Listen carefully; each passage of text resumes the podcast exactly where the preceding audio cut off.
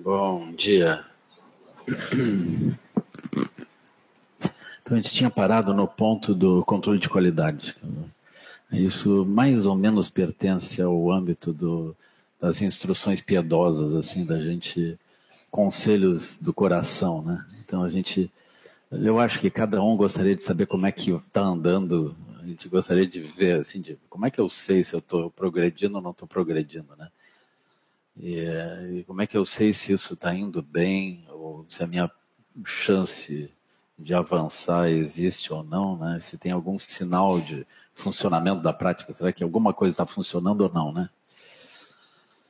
Uh, tem alguns mestres, como o Dai Sansanin, ele anda numa outra direção, sabe? No Zen, de modo geral, você anda numa outra direção. Eu vou explicar isso, ou seja, vou criticar minha posição, depois eu vou retornar minha posição. Então, uh, quando a gente tenta se avaliar, tem um obstáculo que é o próprio interesse, o autointeresse. Eu volto, eu me acho super importante, assim, então estou olhando para mim. Então eu quero saber se eu estou andando bem ou não estou andando bem, afinal. Se eu estou andando bem, eu tiro um selfie e digo, mamãe, eu estou andando bem, manda aquilo, né? É uma coisa meio assim, autocentrada, egóica, né? É assim. Agora já não sei mais nem como defender a posição. Agora, por que, que a gente precisa saber, né? Pelo seguinte, Vamos supor, eh, nós temos autointeresse. Assim, por quê? Porque no ponto onde nós estamos, nós estamos com autointeresse, entende? Nós estamos com esse probleminha, assim. Então, uh, não se importa muito, porque a gente está sempre trancado em algum lugar. Né? Então, nós estamos trancados no lugar do autointeresse. Logo, se a gente tiver um critério baseado no autointeresse, que é a nossa situação, né? para saber se a gente está avançando ou não. Ou seja, o fato de que nós temos autointeresse não é um obstáculo. O fato de que nós temos karmas, temos encostos variados, temos dificuldades variadas, né? Isso não é um grande problema. Por quê? Porque Tcherenzig, você já pode ver, a bandeira da vitória sobre tudo, né? Não tem como. Por quê? Porque o samsara, ele é impermanente, ele é cheio de problemas, é insatisfatório. É... Todo mundo quer escapar das dificuldades, né? Por outro lado, as terras puras e a visão lúcida, elas são amplas, elas são satisfatórias, elas são benignas. Então, é, é natural. No final de um tempo, além do tempo, todos os seres atingem liberação. Isso aí é matemático. Assim, né? É certo. Né? Aí Tcherenzig nos acolhe no lugar onde nós estamos e desenvolve uma linguagem em cada lugar. Então, por que, que eu vou criticar a linguagem daquele lugar, se enfim a linguagem que tem que ser usada. Né? A gente só não pode ficar preso à linguagem, nem preso ao contexto da linguagem. Fora isso, a gente pode ver se está indo bem ou não. Como é que vai você? Eu estou bem. Você está bem do estômago? Estou. Tem dor de cabeça? Não, estou bem. Isso é linguagem totalmente relativa, entende? Mas funciona, porque dentro desse âmbito nós estamos olhando esses parâmetros isso é útil, né? E, então eu vou trazer um pouco esse, esse critério do caminho. Né? O caminho não é o resultado, mas é uma pergunta assim: o remédio está fazendo bem? Né? Você teve algum efeito colateral no remédio que você está tomando? Se você não tomar tal remédio, não, não vai funcionar, vai ter problema, com certeza. Eu não estou falando de saúde, de liberação, estou falando de remédio, entende? Assim, então a gente precisa um, uh, saber se certos medicamentos estão operando, se aquilo está produzindo que resultado. Né? É mais ou menos isso. Então, dentro desse contexto, vem essa questão do controle de qualidade. É assim. Vocês vão ver que o controle de qualidade ele se coloca em meio termo entre o mundo condicionado e o mundo da liberação. É assim. Então, o primeiro item do controle de qualidade ele é, é o seguinte aspecto: sem bodhicitta relativa não tem solução. Vamos começar assim, né? Se você não tomar um remédio para baixar a pressão, rapidamente vai ser o fim. Assim. Uh, desculpa, eu não entendi. Ah, por favor. Falando remédio para baixar a pressão. Obrigada.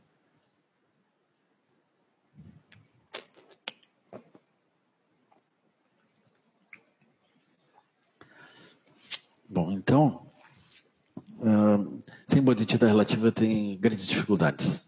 Relativa que seja, né? Não vou dizer nem absoluta, é bodhicitta relativa. Ou seja, um interesse positivo em relação aos seres, aspirar a felicidade deles, aspirar que eles se livrem do sofrimento. Né? E o significaria assim, se eu tiver autocentrado, mesmo dentro do caminho, eu vou ter muitas dificuldades, eu não vou conseguir avançar direito. Eu precisaria desenvolver minimamente uma, uma sensação assim de que eu estou beneficiando os seres. No nosso âmbito específico do SEB, vocês vão perceber assim, por exemplo, quem estiver meditando sozinho em casa, é sempre um pouco difícil, né? Sempre um pouco difícil. Se a pessoa quiser andar um pouco mais rápido, é melhor ajudar a abrir um jeb, assim, né? Convida os amigos, estuda e medita. Aí, tchum, surge uma energia e aquilo começa a funcionar, entende? Isso é bodhicitta relativa, pessoal. Se vocês tiverem interesse em ajudar os outros, vocês andam. Se vocês tiverem um interesse autocentrado, aquilo se arrasta, aquilo não anda. Quando vocês recebem as pessoas nos vários lugares, o que, que vai acontecer? Vocês vão entendendo o que está acontecendo no mundo deles. No mundo deles.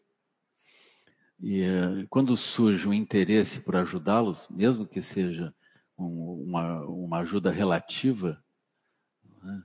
mesmo que seja alguma coisa condicionada, isso já altera totalmente o nosso funcionamento.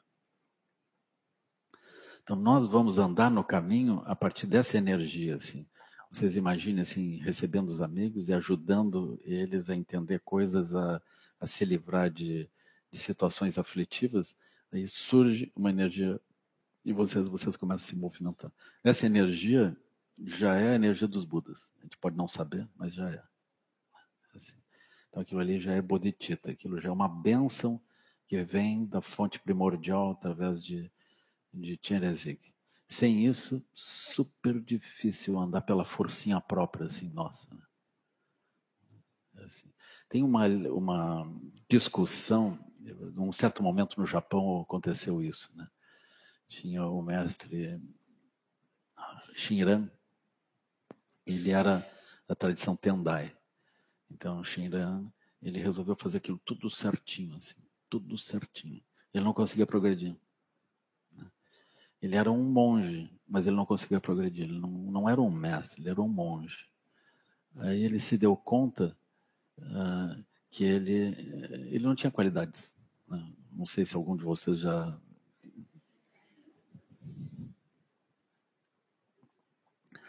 Aí ele se lembrou do voto de Amitabha. Amitabha que gera uh, né? ele que emana Chenezig. Então ele se lembrou do voto de Amitabha, que era de salvar todos os seres. Então se as pessoas chamassem por ele, eh, então ele poderia atendê-los, né? que as pessoas chamassem por ele, aí ele atenderia. E o, então Shinran, ele pensou, eu por mim mesmo eu não tenho chance, mas se Amitabha se aproximar de mim, pense, né? Aí é Amitabha, Amitabha é vitorioso, ele vai resolver isso, com certeza. Então, ele criou esse grupo que é chamado Terra Pura. Esse grupo ficou tão forte, tão forte que o imperador dividiu o grupo em dois. Que é a melhor forma de, de enfraquecer alguma coisa, dividir em dois, botar um a brigar com o outro. Né? Fazer surgir uma tensão. Eles são iguais, aí ele às vezes honrava um, o outro ficava invejoso, aí honrava o outro. Aí ele começava a administrar aquilo. Né? Então, surgiu o Jodô Shinshu e o, e o Rompa Hongand. Então surgiu esses dois grupos, né? E,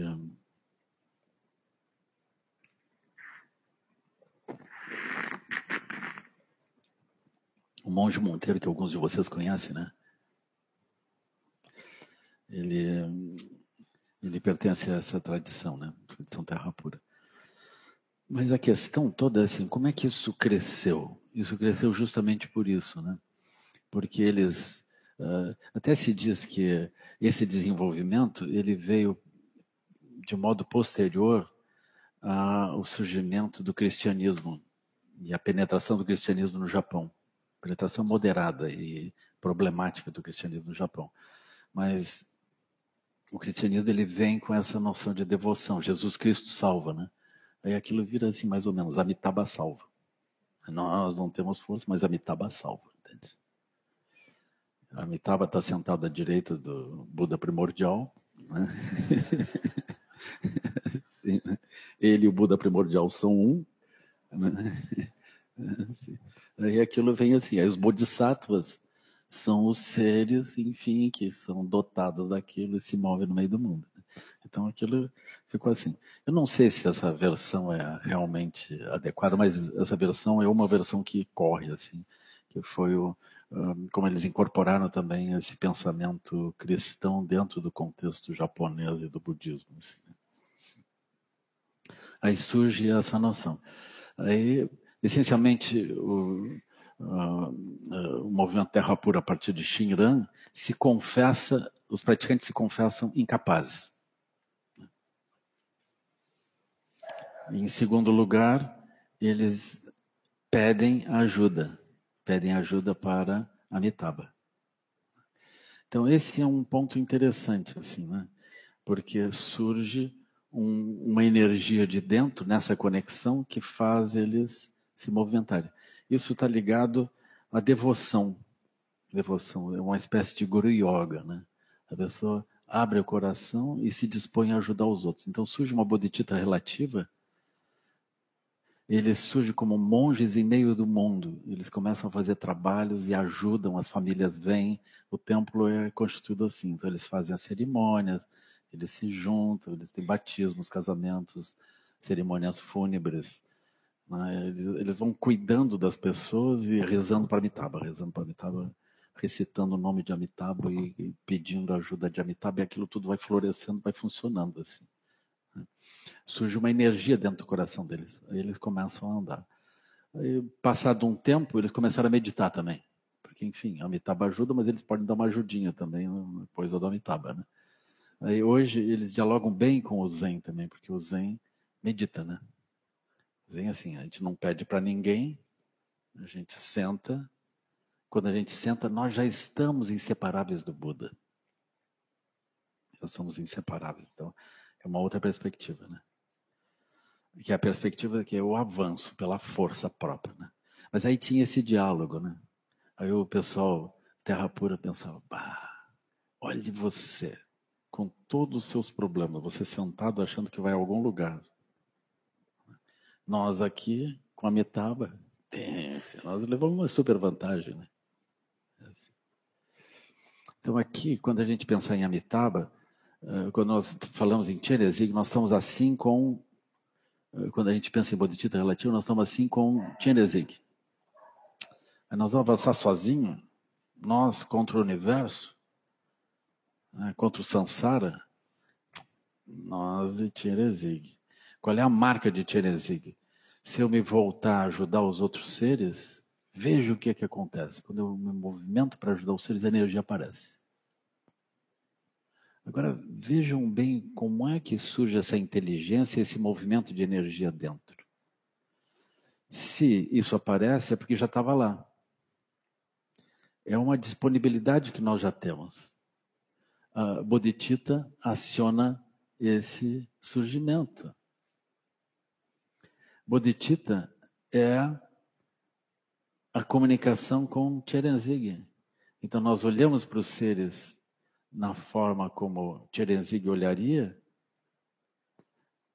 Esse acionamento produz a bênção que libera a nossa energia e nós manifestamos isso na conexão.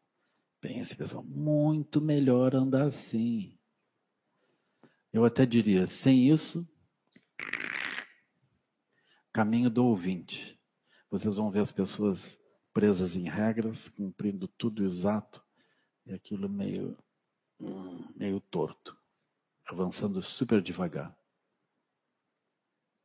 Esse é o caminho Mahayana. Ele é baseado nas bênçãos de Chenezig. É bênção mesmo. É mágico. Ou seja, nessa conexão surge energia. Quando surge essa energia, nós nos colocamos em prática.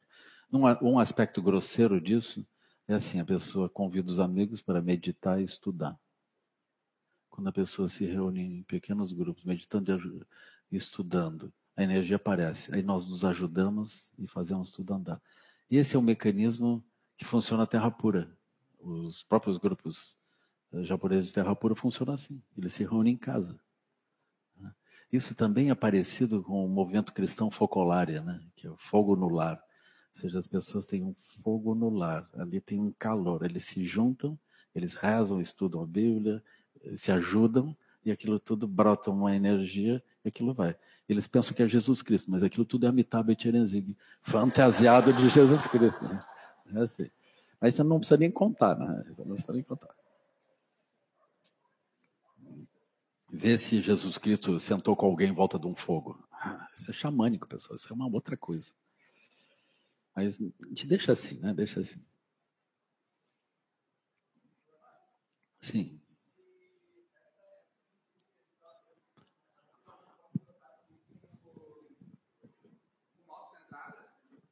Pode. E aí isso ajuda no, no, de alguma forma. Não, é que, política, a gente está nesse ponto de autocentramento. É, é sendo, isso pode surgir assim. É, se a pessoa, por exemplo, quando vier os amigos, a pessoa não só reza, mas estuda, se alegra, mas aí toma umas que outras e toca um pouco de violão, aí já, já não sei. Assim. Aí a gente tem que cuidar isso. Não sei bem como é que, como é que fica, né? É assim. A gente fica mais feliz quando vem as meninas. É uma coisa assim. Aí aquilo é mais ou menos. Né? Mas, enfim, nós estamos no âmbito relativo. Isso é para ti e para o Jadar, viu, Jadar? Nós estamos no âmbito relativo. Aí aquilo tudo está um pouco misturado, assim, né?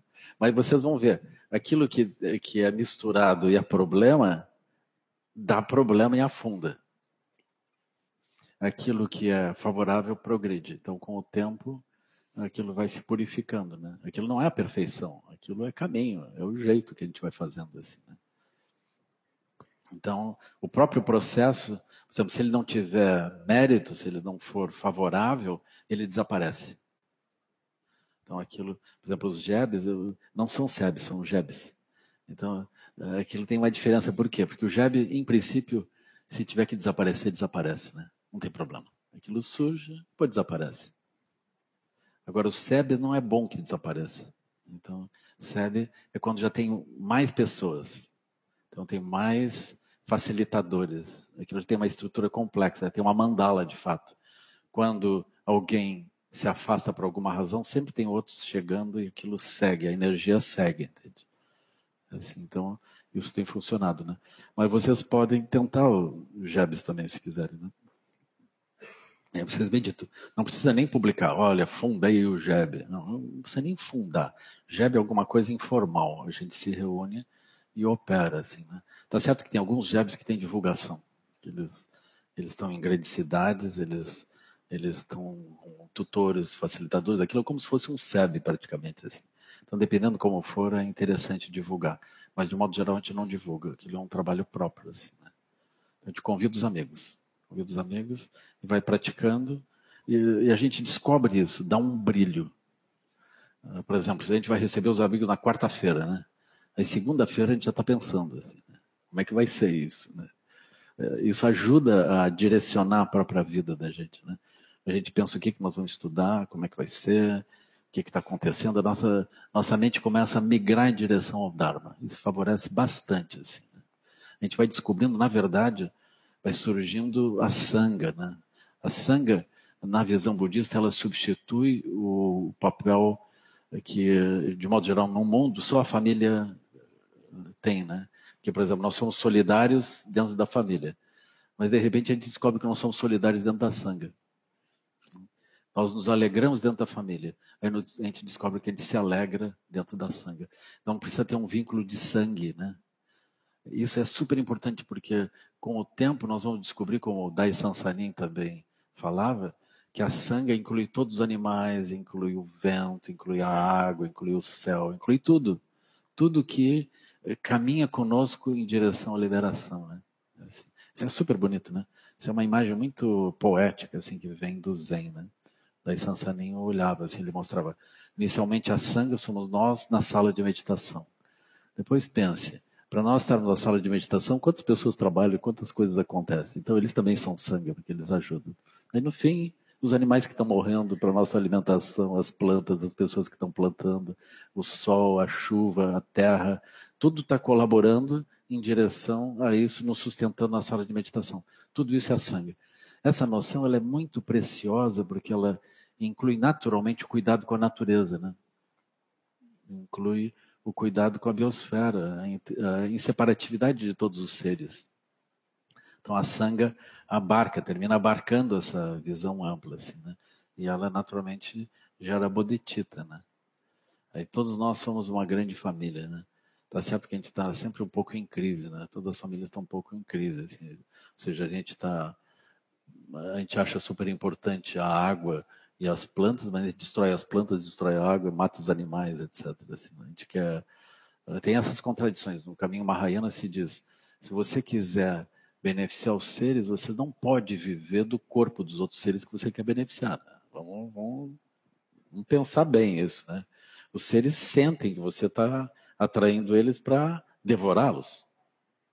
Assim, né? Então tem uma contradição, mas por outro lado, como é que a gente vai viver? Nós não praticamos fotossíntese, a gente não tem essa capacidade. A gente não vive da luz, exceto alguns. Começam gordos, depois vão emagrecendo, emagrecendo, emagrecendo, depois saem do programa. Assim, né?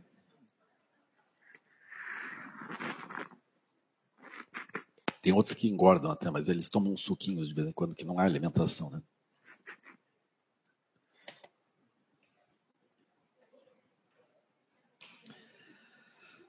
E, então, a gente tem esse, esse processo. Assim, é super importante que o nosso caminho seja dotado e apoiado por uma coisa mágica. Então, essa coisa mágica, na linguagem como nós estamos olhando, Assim, a bodhicitta relativa. Aí vem uma coisa super séria, a bodhicitta relativa. Mas não é bodhicitta relativa, é uma coisa mágica que dá ignição ao processo. Se a gente não tivesse a ignição, é meio complicado. Então esse é o item 1 um do controle de qualidade. Esse item 1, um, ele está ligado também ao, são três itens uh, interrelacionados, 1, um, 2 e 3. Obrigado. Uh, o item 2, assim, a devoção. Aí quando vocês olharem, por exemplo, vocês estão olhando com esse olho, né? Aí, de repente, vocês veem que Bodhicitta, na verdade, é manifestação de Tiresiga, é manifestação de Amitabha, que não é óbvio. Aí vocês vão olhar, por exemplo, para o guru, para o mestre que vocês tiverem, para os mestres que vieram antes, para os grandes mestres, vocês olham para eles, vocês veem que eles eram possuídos. Um negócio que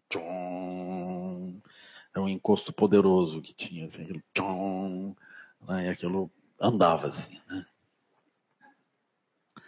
E, então, esse é um ponto interessante, assim, como é que é isso, né? Então vocês vão dizer, uau, isso existe. Então, quando vocês dizem isso existe e vocês conseguem fazer isso acionar, esse é um aspecto de devoção. Você, aquilo não é lógico, não é causal, não é explicável, mas opera. Está lá. Transforma totalmente, o olho de vocês brilha. Se vocês estão fazendo chamata nos cinco lungs, vocês aprenderam a observar os cinco lungs. Se vocês observam isso, ou vocês estão operando dentro de uma tradição que fala dos cinco ventos, por exemplo, quando vocês tiverem essa conexão de, de bodhicitta, vocês veem que os ventos todos brilham.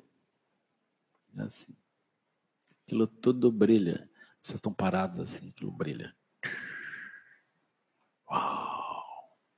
Aí vocês tomam refúgio nessa natureza. Esse refúgio começa com devoção. Vocês veem, uau, cada vez que eu me volto para isso, vem. Isso está realmente disponível. Realmente disponível. Claro que essa é uma linguagem relativa, como eu estava explicando, né? Nós estamos aqui dentro do âmbito relativo, olhando o controle de qualidade. Então, isso é uma linguagem relativa. Uh, nós temos, por exemplo, nós estamos aqui e tem aquela fonte, eu aciono a fonte, a fonte e surge alguma coisa. Então nós estamos dentro de um processo relativo, causal. Mas a gente está beirando alguma coisa. Mais adiante, isso vai nos habilitar a entender os ensinamentos mais profundos. Assim. Mas nós estamos andando super bem. Então, Bodhicitta relativo, devoção, ótimo. Eventualmente, a gente tem uma conexão kármica que pode existir nessa vida, pode não existir. Que é assim, por exemplo, uh, por a gente ter pai e mãe, eventualmente a gente gostaria, numa certa idade, de poder estar junto do pai ou da mãe e poder perguntar algumas coisas. Será que isso eu faço assim, eu faço assado, como é que eu faço? A gente gostaria de ter, porque a gente tem como que internalizado em nós uma confiança numa área que pode resolver, que muitas vezes resolveu, né? Tá certo quando a gente chega na adolescência a gente descobre que nosso herói, uh -uh, nossos heróis eram mais ou menos assim, né? Mas tudo bem, eles continuam tentando, né? E, mas os heróis são mais ou menos, eles podem algumas coisas, outras eles já não podem, né? E, então, quando a gente descobre isso, ainda assim fica uma sensação de que se esse herói não é completo, deve haver algum herói completo em algum lugar. Né? Então, esse aspecto, ele nos ajuda a entender Guru Yoga no aspecto grosseiro. Vamos dizer, a nossa mente ela não está refinada suficientemente mas nós temos uma sensação a um nível grosseiro de que a gente pode encontrar alguma coisa, algum lugar ou alguém que pode nos ajudar. Então, isso é devoção a nível grosseiro. Se a gente refinar isso, melhor devoção a nível sutil, que é como eu estava explicando. Então, a gente aciona isso, a energia aparece e diz: Uau, isso está presente. A gente escapou do aspecto grosseiro. A gente entende que todos os mestres, eles sempre tiveram conectados no aspecto sutil. Assim. Aí tem o aspecto secreto. O aspecto secreto já escapa propriamente do controle de qualidade comum. O aspecto secreto é assim: a gente descobre que tem um, dentro de uma área não condicionada, ali a energia se movimenta. Então não tem um centro autônomo, independente, que produz energia por um acionamento, uh, por um pedido. Tem uma área que nós podemos acessar, essa área que é não condicionada, ela seria a fonte primordial. Essa fonte primordial ela aciona e sustenta as manifestações. Ela é inseparável de nós. Nós temos alguma coisa sólida em nós, é esse aspecto secreto que de onde então a própria energia vem. Então isso nos permite ver a inseparatividade, uh, não, nem a interdependência, a inseparatividade nossa dessa fonte primordial. Assim. Então, esse é o aspecto secreto.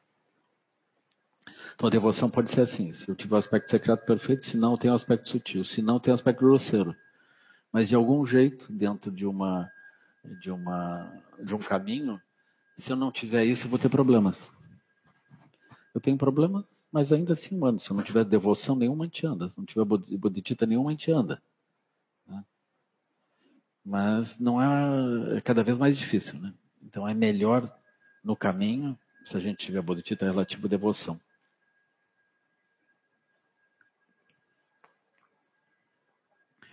Aí o item 3 é um reforço desse aspecto uh, da devoção e de bodhicitta no nível secreto. Porque assim, é quando, vamos supor, vocês meditam. Seis selos. Mãe da armada vocês estão parados. Aí vocês percebem que o primeiro movimento é o movimento da energia. Antes do movimento da mente, do movimento cognitivo, movimento da energia. Você descobre que a energia tem uma possibilidade de autonomia. Ela não depende das circunstâncias ao redor a fonte dela é a mãe da armata. Então essa uh, essa desvinculação da energia, a desvinculação das aparências com relação ao surgimento e sustentação da energia é um processo crucial no caminho.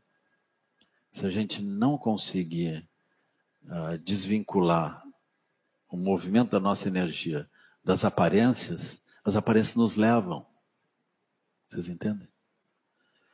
Então, por exemplo, quando a nossa mente vagueia, É porque as aparências internas que surgem na forma de sonhos durante a própria meditação, as imagens que surgem, elas são carregadas de energia e nos levam. Mas elas nos levam porque a nossa energia não está estável. Então não é que a gente tenha que lutar contra as aparências ou lutar contra o aspecto cognitivo das aparências. A gente simplesmente mantém a energia estável por uma fonte autônoma. Quando nós estamos com energia estável numa fonte autônoma, as aparências e a energia kármica associada às aparências, ela não nos arrasta. Por isso mesmo, quando as coisas se apresentam e nós estamos com energia estável, nós temos lucidez diante das coisas. A gente acaba de ver como é que elas vêm, o que, que elas estão oferecendo, como é que elas estão enganando, e ainda assim, por ver, mesmo vendo tudo, nós não somos arrastados. Né? Assim.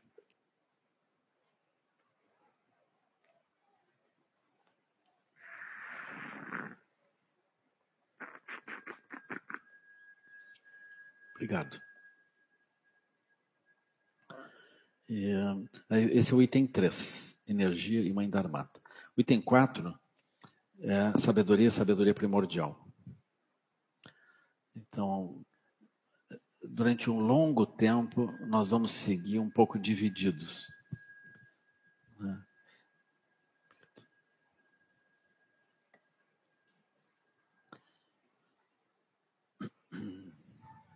Obrigado. Durante um longo tempo, a gente vai ficar dividido.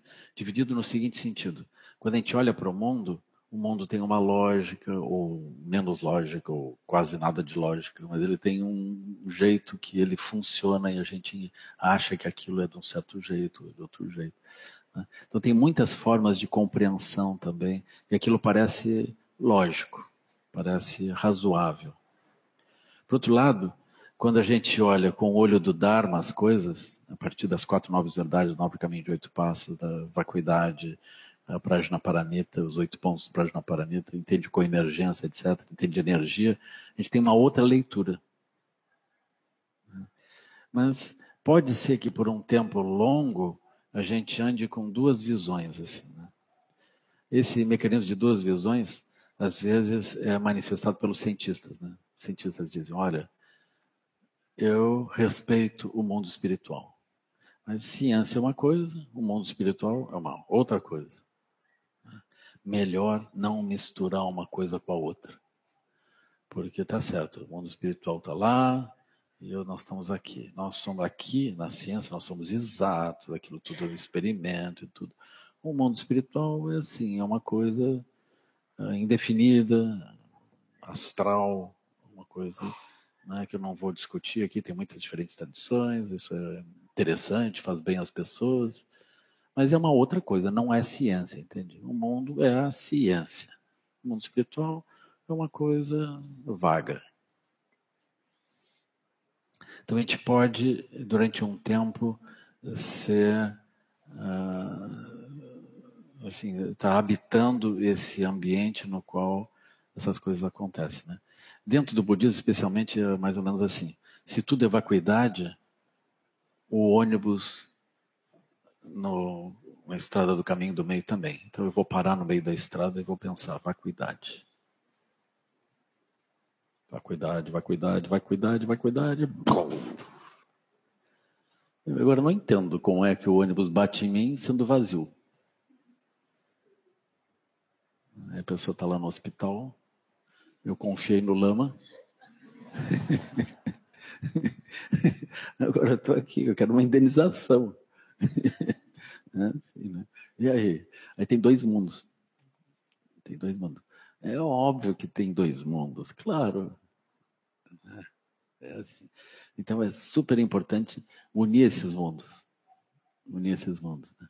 Então, eh, por exemplo, importante saber que a sabedoria primordial e as sabedorias relativas, elas têm a mesma fonte.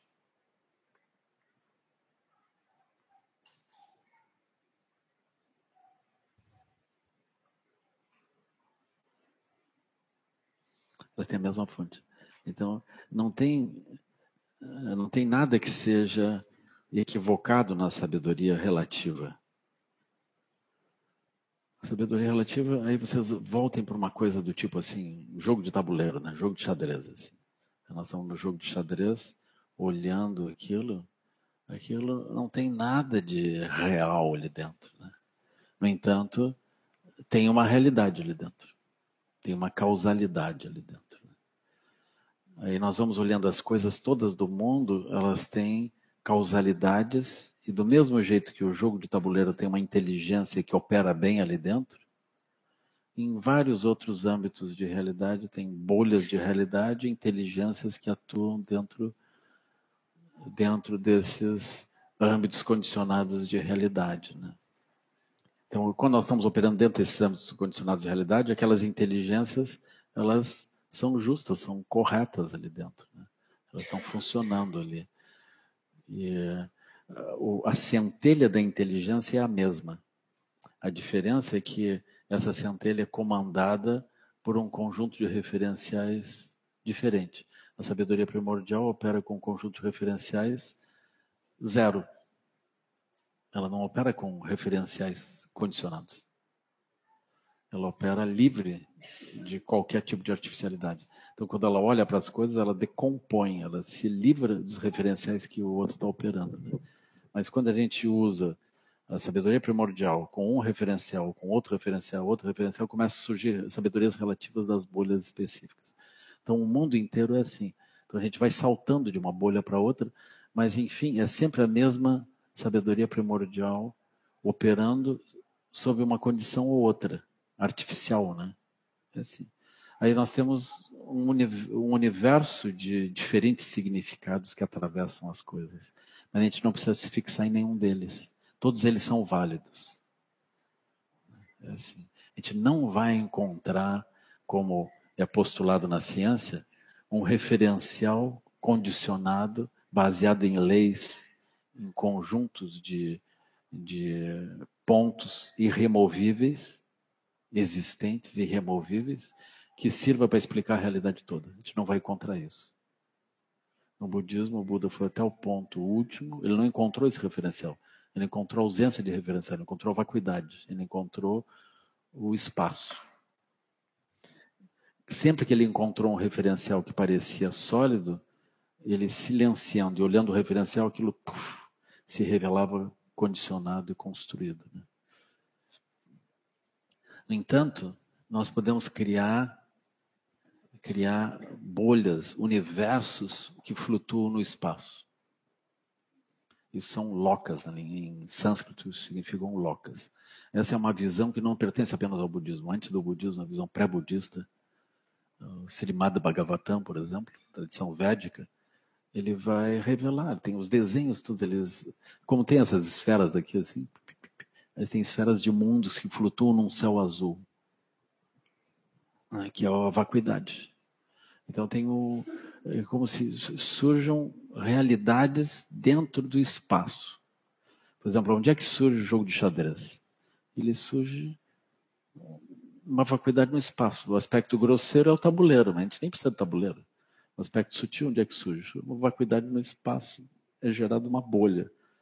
Essa bolha nos permite jogar, fazer aquilo tudo funcionar, mas aquilo não tem uma realidade específica mas passa a ter, tem uma inteligência, tem uma matemática associada àquilo, tem, pode botar o computador a, a, trabalhar naquilo, ainda assim aquilo não tem uma realidade, um sentido absoluto, né? Aí nós vamos olhando, o universo é um conjunto de bolhas que flutuam no espaço básico. O aspecto sutil é isso, né? Aí o aspecto grosseiro é o de menos. Porque eu posso ter um tipo de tabuleiro, outro tipo de tabuleiro, outro tabuleiro. Posso ter com peças de madeira, peças de barro, peças de de papel machê. Né? Posso, posso ter variados tipos de configuração uh, grosseira, mas ela não importa. Não é isso que está jogando. O que joga é o aspecto sutil.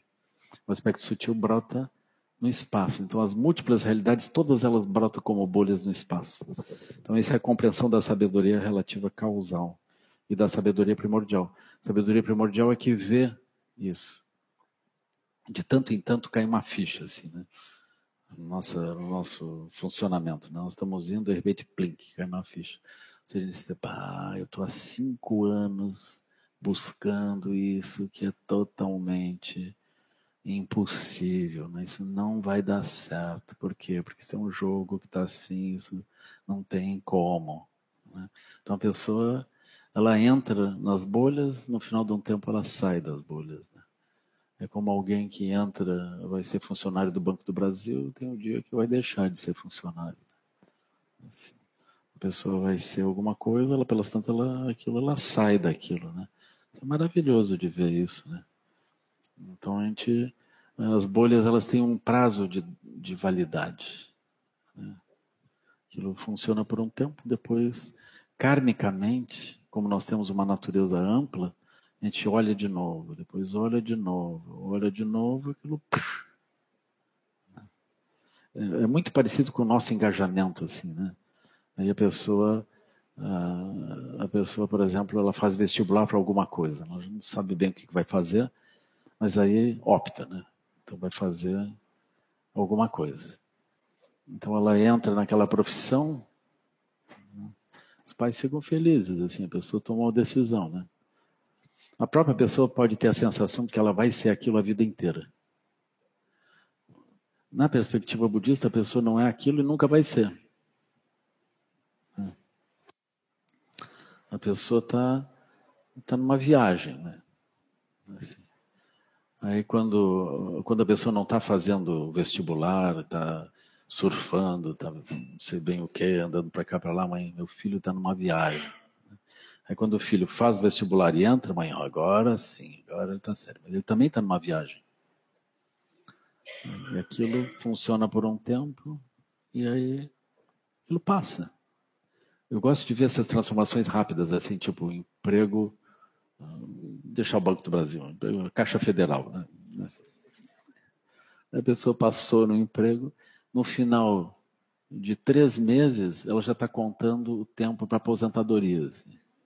Já está olhando os prazos que vai ter, quando que vai ter férias, quais são os dias, eh, quais são os feriados nacionais, quando que ela vai poder alguma coisa, ela já está olhando assim.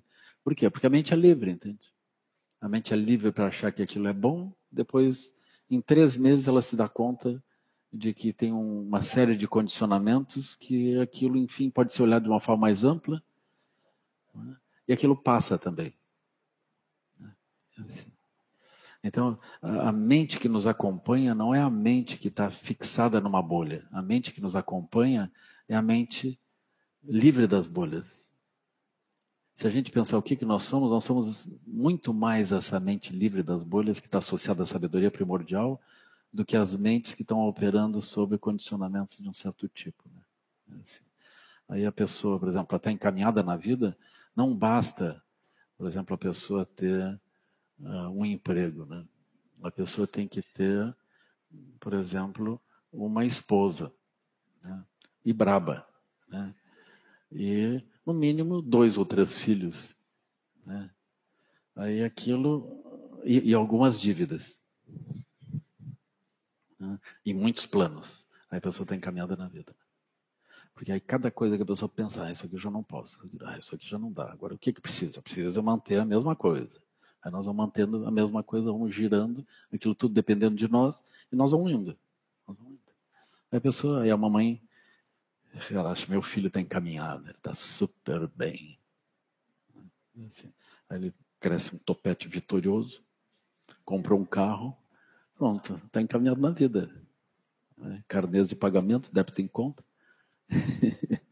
Aquilo vai andando assim, né? Ó. Assim, isso é a bolha, né? Isso já é uma bolha murada. Vamos pensar assim. Né? Mas assim acontece, aí vem a estabilidade, não porque a gente não possa ver aquilo adiante, né? Aí pessoas sonham, um dia eu vou a Dharamsala. Eu acho que eu tenho dentro de mim, assim, eu sou um yogi dos Himalaias. Mas o yogi dos Himalaias, né? eu não sei o que acontece, nessa vida moderna a gente está tão ocupado, não pode, né? Mas eu sou um yogi dos Himalaias. Assim, aquele yogi dos Himalaias fica para a próxima vida. Então isso é a bolha, né? Eu estou avisando, pessoal.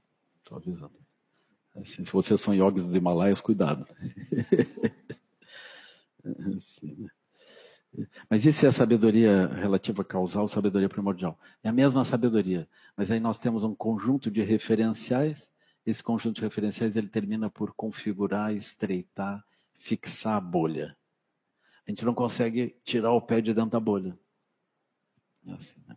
Porque tem a gente é cobrado a pensar de novo, de novo, dentro do mesmo conjunto de referenciais limitados que, enfim, aquilo é a bolha. Né? Mas a, a mente lúcida da bolha, ela tem o mesmo princípio ativo da sabedoria primordial. Não existe dois princípios ativos diferentes, só tem um princípio ativo de lucidez. A diferença entre lucidez e samsara é o fato de que o samsara opera com referenciais que não são a liberdade, que não são. A gente não, não questiona todo, a gente não questiona os referenciais, a gente aceita os referenciais. É como um jogo, por exemplo. Eu aceito que o peão só anda daquele jeito. Eu aceito que o cavalo só anda daquele jeito. Não, eu, se eu mexer o peão, ele mesmo não resiste. Mas eu incorporo a necessidade de que ele só opere segundo um certo jeito. Aí surge o jogo. Mas o princípio ativo, a liberdade da mente, a sabedoria, ela tem a mesma origem. É maravilhoso que a sabedoria primordial dê origem a uma vastidão de tipos de sabedoria em diferentes âmbitos. É maravilhoso isso. É, é assim, é, isso pertence ao esplendor da mente primordial. Ela produz essa multiplicidade de aparências. Tá bem? Mas tem um princípio, que é esse mesmo princípio. Como é que a gente sabe? Nós estamos raciocinando de um modo condicionado ali mesmo eu tiro os condicionamentos e olho além dos condicionamentos. Ou substituo o condicionamento por outro condicionamento, aí tem outro resultado. Aí eu substituo por outro condicionamento, tem outro resultado. O princípio ativo de pensar é o mesmo, que é a originação dependente, mesmo jeito. Assim. Só que os conteúdos que eu estou associando na originação dependente, eles são diferentes. Assim. Então, esse é o item 4 no controle de qualidade. Se não entender isso, meu mundo está dividido entre o mundo espiritual e o mundo relativo. Essa divisão ela pode levar muito tempo, assim, te levar ir longe com essa divisão, assim, né? mas isso vai limitar o nosso andar.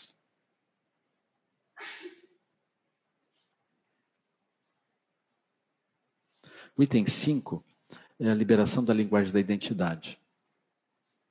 Então isso também é super importante, né? Assim, por exemplo, a linguagem da identidade, ela, ela é gerada pelos 12 elos da originação dependente. Então, a gente entende perfeitamente como que uh, essa linguagem ela se estabelece a partir de, uh, por exemplo, do sexto elo, que é quando os sentidos físicos fazem contato. Quando esse contato é estabelecido, surge os Vedanas, ou seja, surge uma sensação de gostar ou não gostar. A partir dos Vedanas surge desejo e apego, ou seja, surge o impulso. Eu quero o que eu gosto, não quero o que eu não gosto.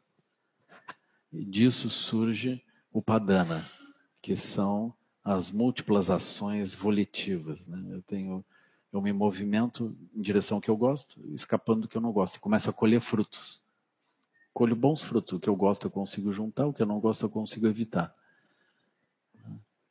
Uh, isso produz bava, produz uma sensação de existência.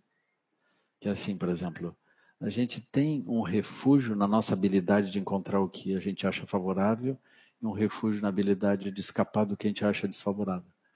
Entendeu? Não, eu dou um jeito, eu sei como. Ah, eu vou lá e resolvo isso. Então a gente tem um jeito, a gente desenvolveu um meio hábil de lidar com, com as aparências. Então eu das aparências eu pego o que eu gosto e rejeito o que eu não gosto. E aí eu vou andando. Então isso é bava. Aí eu termino dizendo, eu sou essa habilidade. O que, que eu sou? Sou essa habilidade. Isso é uma habilidade totalmente kármica, porque ela está baseada no gostar ou não gostar, entendeu? Uma manipulação das aparências. Então, de modo geral, dentro do samsara, nós estamos o tempo todo mudando as aparências para que as coisas fiquem mais favoráveis. Né? Estamos fazendo esforço o tempo todo. Essa é uma razão pela qual nós precisamos de recursos. A gente descobriu que a gente pode fazer uma coisa de troca, então eu tenho uma dificuldade de fazer uma certa coisa, eu faço uma coisa que eu consigo e o outro faz uma coisa que eu preciso. A gente vai indo. Depois a gente intermedia isso com moeda. Aí a gente está sempre buscando mais moeda, porque mais moeda permite que a gente modifique as realidades ao redor dentro dessa perspectiva. Né? Aí nós vamos andando. Tudo isso é bava. Aí eu tenho isso e me começa a ficar poderoso porque eu sou capaz de fazer as coisas mudarem na direção que eu aspiro. Mas isso está baseado numa identidade central manipuladora, capaz, que é o Padana. Então todo mundo, quando chega num certo ponto, consegue sair de casa. Por quê? Porque já, dá um, já sabe dar um jeito, né? Já sabe dar um jeito de fazer as coisas ficarem melhores e afastar o que é ruim e, e vai movimentando. Quando a pessoa sai de casa, ela está em jet, que é ação no mundo, né? que é onde, de modo geral, nós estamos todos. Né? Nós estamos em jet. Nós estamos nos movimentando no mundo e, por enquanto, a gente está conseguindo dar conta das coisas. Né? Uh, na sequência, nós vamos perdendo a capacidade e vamos entrando em Janamarana. Janamarana é assim, decrepitude, envelhecimento, doença, morte, lamentação. Eu tenho lamentação também. Aí tem esse descompasso, né? Então a decrepitude ela está diretamente associada ao esgotamento da energia kármica que mantém a nossa vida. Então nós temos cinco energias sustentadoras que movimentam, né? Uma delas é a, a energia de sustentação da vida. Essa energia de sustentação da vida, ela está associada a vidas anteriores, que isso dentro do sentido kármico, né? Porque, uh, por exemplo, vamos, vamos, tomar uma situação cotidiana, né? Vamos voltar a esse emprego no Banco do Brasil, na Caixa, né? Aí a pessoa está vivendo uma situação economicamente aflitiva, vamos supor. A pessoa pensa, eu vou ter que fazer concurso, eu vou dar um jeito, assim, não sei como, mas eu preciso de um, de um emprego fixo, uma coisa séria, assim, né? Aí a pessoa estuda, estuda, estuda e, e faz exame e não passa, estuda, estuda, estuda, faz exame, não passa, estuda, estuda, passou. Aí ela está ali dentro. Em três meses ela se dá conta que ela está olhando o calendário para ver os feriados, etc., aposentadoria, aquela coisa. Mas aí, de repente, ela pensa: não, eu vou sair. Aí tem energia kármica da vida anterior. Não, eu passei muita dificuldade, eu tive muitos problemas, eu não vou sair. Então, ela 108 vezes ela vai dizer: eu não vou sair. Depois da centésima oitava vez, esgotou a energia kármica da vida anterior que impulsionava ela nessa direção. A pessoa diz: ah, eu vou sair. Agora eu vou fazer uma outra coisa. É interessante isso. Então, esse é o esgotamento da energia kármica da vida anterior. Essa vida anterior pode ser uma vida anterior com outro corpo ou não. Mas é uma coisa assim. Então, todos nós temos uma energia de vitalidade que sustenta a nossa vida na configuração atual devido a uma vida anterior, onde nós sonhamos e aspiramos entrar naquele tipo de coisa que nós estamos fazendo. Aquilo anda por um tempo e depois cessa. A gente sempre tem esse, esse número 108, né? Que serve assim para resolver. Não que seja verdadeiro esse número, mas quando a gente não sabe qual é o número, diz 108. Assim, né? Ou seja, tem um certo número de situações, aí quando aquilo passa, a transformação vem. Né? Então é bonito de ver isso, né? super bonito. Aí a gente configura, aí se diz assim, na hora da morte, Está morrendo o nosso emprego, né? Está morrendo o nosso emprego. A gente diz, eu nunca mais tal coisa e eu agora tal outra coisa. Então nós temos um outro voto. Esse outro voto produz uma energia. Essa energia produz a transição. E nós entramos na outra bolha da transmigração. Então, na outra bolha da transmigração, nós temos uma energia, um canal, um vento que sustenta a nossa vida por um tempo dependendo do voto da vida anterior. Vocês entendem? Essa é uma mecânica, tá vendo? Essa coisa espírita, assim, é assim. Aí nós temos isso implantado em nós. Então, o fim da nossa vida está associado à extinção do vento, associado a a, a vida anterior que nos deu o impulso nessa vida agora. Ele esgota. Exceto, por exemplo, aí vocês vão olhar, Guru Rinpoche. Né? Guru Rinpoche viveu 111 anos no Tibete, passou pelo rei Trison Deltsin, que era contemporâneo dele, passou pelo filho do rei Trison Deltsin. Aí cansou daquilo, chega os tibetanos. Agora eu vou para a terra dos demônios canibais, é uma coisa mais thriller assim. E, aí subiu num cavalo e foi pelo arco-íris, foi embora assim, né? para a terra dos demônios canibais. A gente nunca mais ouviu falar dele, assim, não sei se tem algum problema por lá, né? É assim, né? Mas ele foi assim. Então, é interessante. Isso significa o quê? Para os bodhisattvas, eles não estão numa bolha. Eles não têm uma coisa kármica que se esgota.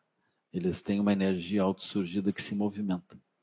Então, o impulso da vida ultrapassa as vidas biológicas. Ele se mantém andando daquele modo, né? Isso funciona desse modo. Assim.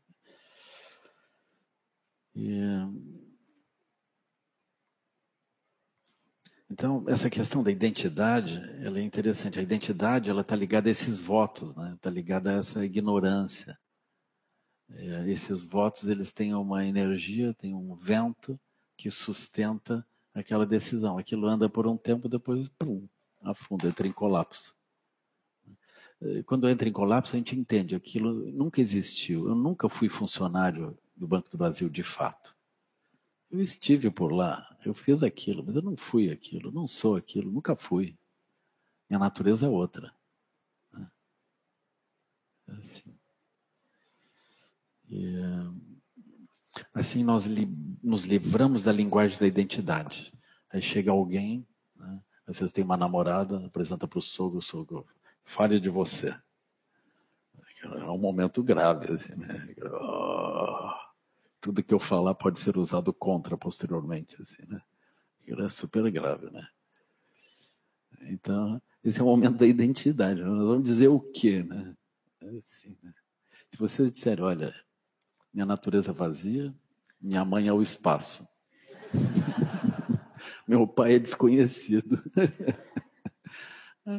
Muito bem, a minha filha não está disponível. Assim.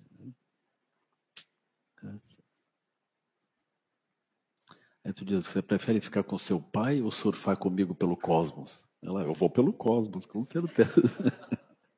Pronto. Aí tá aquilo tá resolvido. Você quer uma jaula onde você lava louça e roupa? Ou você quer o espaço? Ela, ah, com certeza. Assim, é interessante isso, né? Aí o papai não tem chance. Então, mas aí nós estamos liberando a questão da identidade. Né? Nós não estamos buscando nos fixar em alguma aparência. Né? É assim. Aí vem o item 6.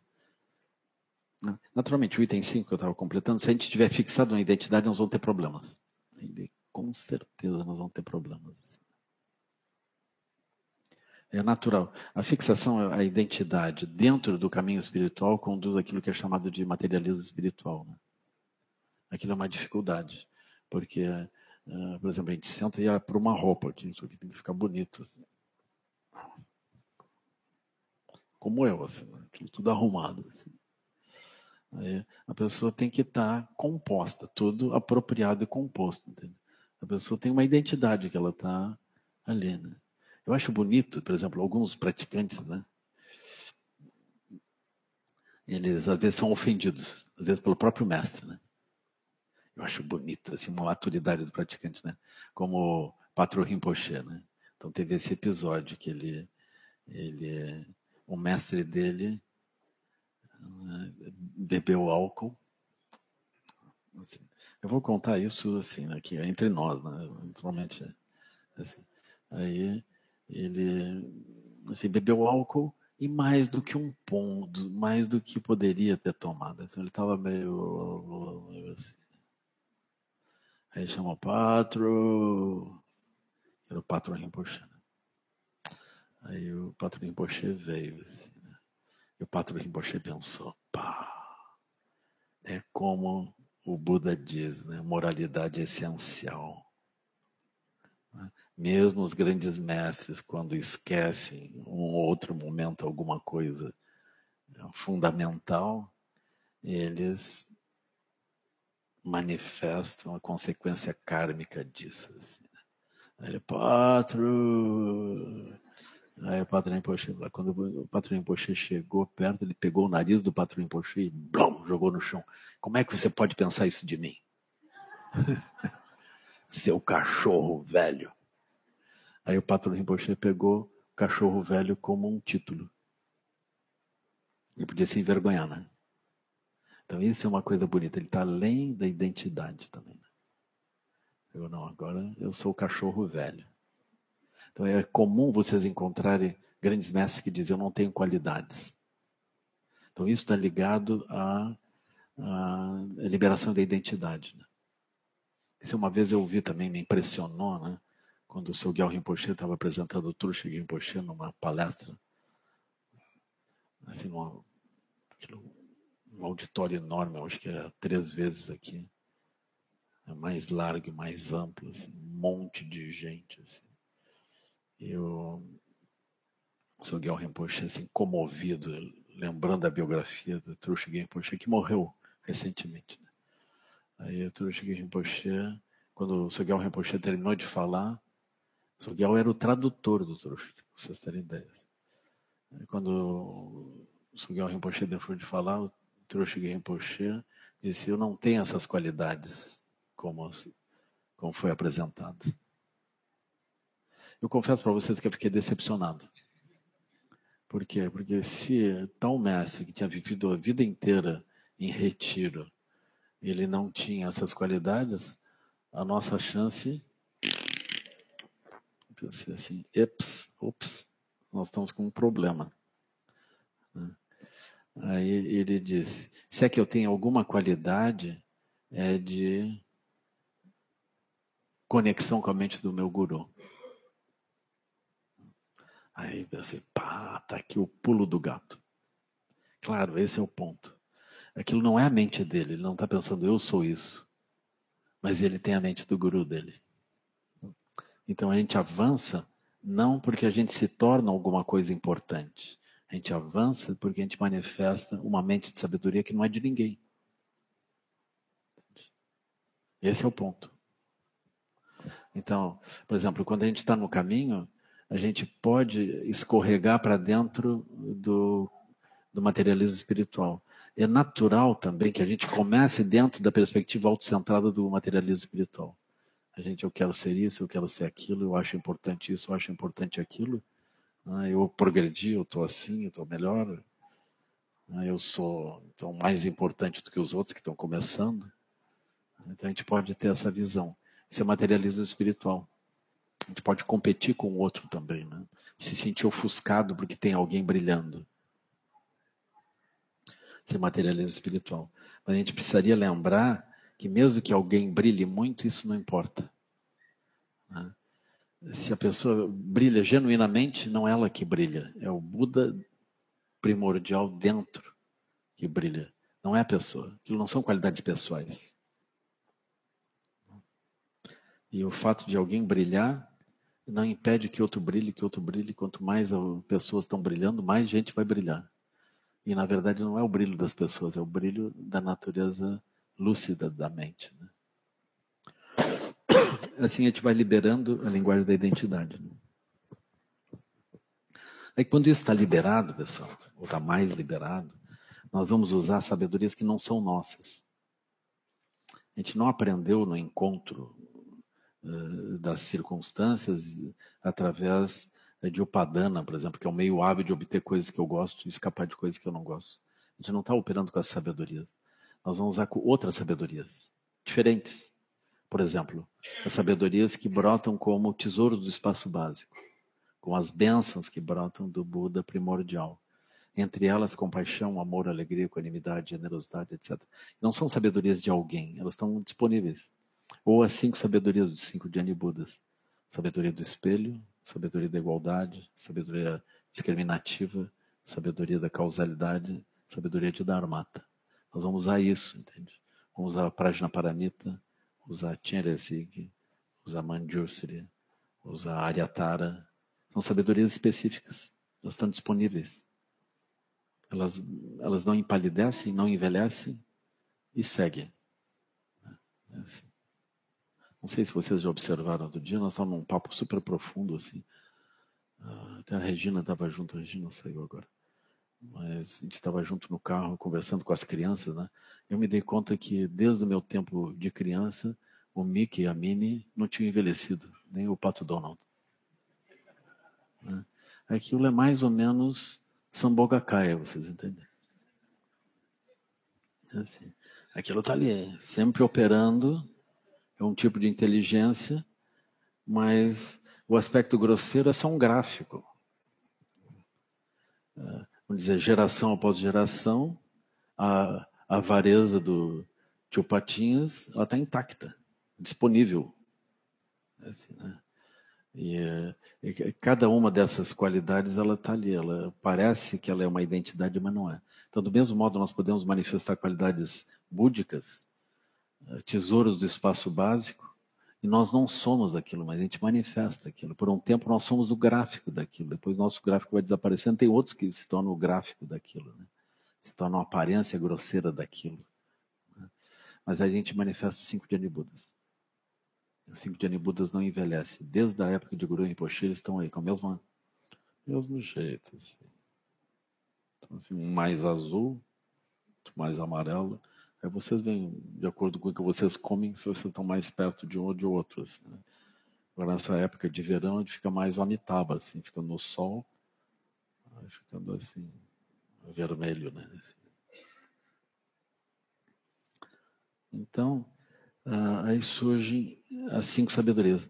Quando aqui isso é colocado as sabedorias, é, é uma grande liberação, pessoal a gente, em vez de usar as sabedorias usuais dos doze elos, que são o padana, é o jeito hábil de obter o que a gente quer e escapar do que não quer, e a gente começa a usar sabedorias amplas, né, como compaixão, amor, alegria e equanimidade. As sabedorias super funcionam. Elas funcionam super bem em meio ao mundo comum. E funcionam como uma transcendência também a gente vê perfeitamente aquilo está além do nosso impulso, além das aflições nossas. Aí essas sabedorias elas são como bálsamos. Nós estamos em situações aflitivas, a gente se vale das sabedorias, a energia aparece e as coisas se resolvem, elas se movimentam. Nós saímos do atoleiro rapidamente quando a gente foca isso. Né? Aí tem essas imagens. Os tibetanos gostam de trazer imagens fortes que são do nível grosseiro, para falar de coisas do nível sutil. Né? Então se diz assim: aí tinha o aluno que já era um, vamos dizer assim, um mestre aprendiz, mas que ele se achava um mestre. Aí ele estava viajando num barco. De repente o barco começou a afundar. Quando o barco afundou, ele rezou pelo guru. Aí o barco. Então vocês olhem assim. Ele, autocentrado, andando no barco dele, ou seja, na, borca, na bolha dele, a bolha dele, tchum, ele rezou para o guru, ele se reconectou com. A gente podia dizer, no aspecto grosseiro, se reconectou com a pessoa do guru dele. Mas, na verdade, ele se reconectou com cinco Janibudas, o Buda primordial, Aryatara, Tcherezig. Ele olhou de forma ampla o refúgio dele. Aí o barco dele ele escapou daquilo. Né? Assim. Na linguagem grosseira é assim: ele tinha um problema com o mestre pessoal dele. Ele abandonou o mestre pessoal dele quando ele começou a ir um barco fisicamente começou a afundar no meio do rio, o mestre dele fez um milagre. À distância, o mestre dele fez o barco flutuar e ele não morreu. Porque ele restabeleceu uma devoção ao nível grosseiro. Então essas histórias a nível grosseiro, elas são interessantes porque elas na verdade são histórias a nível sutil. Né? Eu falo a nível grosseiro para lembrar, para apresentar o nível sutil. Assim. Então, isso são as cinco sabedorias, nossa fonte de refúgio. Nós já estamos nos manifestando de um outro jeito, não mais a partir dos doze elos de Upadana. Upadana é a nossa desgraça. Nossa desgraça é assim. Vedana, Trishna, Upadana, Bhava. Essa é a nossa desgraça. Ou seja, Vedana, eu gosto ou não gosto das, das aparências como elas surgem. Trishna, deseja apego. O padana é a habilidade, o truque de fazer o que eu quero aparecer e escapar do que eu não quero. A identidade é bava. Aí surge a minha identidade. Eu sou o doleiro. Eu sei fazer aquilo chegar lá e sei lavar aquilo tudo, sei dar, fazer tudo dar certo. Aí ele surge com aquela identidade, né? Surge daquele jeito. Né? Aí tem o item 7. O item 7 não é uma coisa muito fácil, né? Mas é, é, o nosso, é a nossa ação, assim.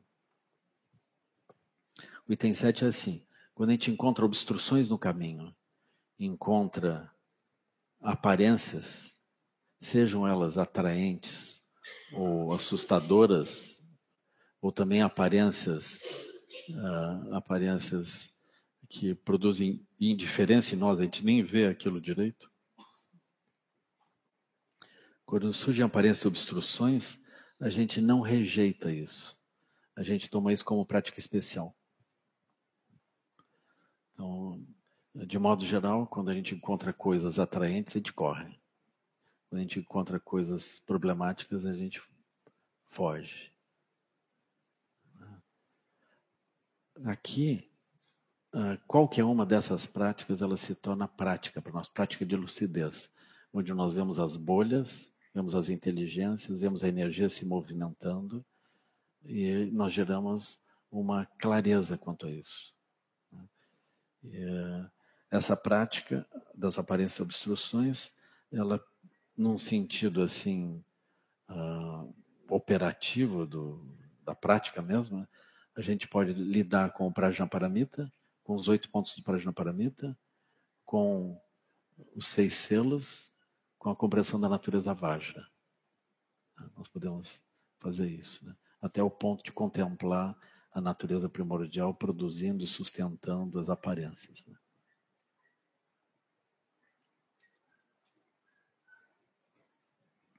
Então, se a gente consegue minimamente entrar no caminho de aproveitar as aparências uh, que surgem diante de nós o tempo todo, então nós estamos progredindo. Sem isso, super difícil. Por quê? Porque as aparências vêm e nos arrastam para cá, nos arrastam para lá, como dentro dos 12 elos. Elas nos ocupam, nos desviam totalmente.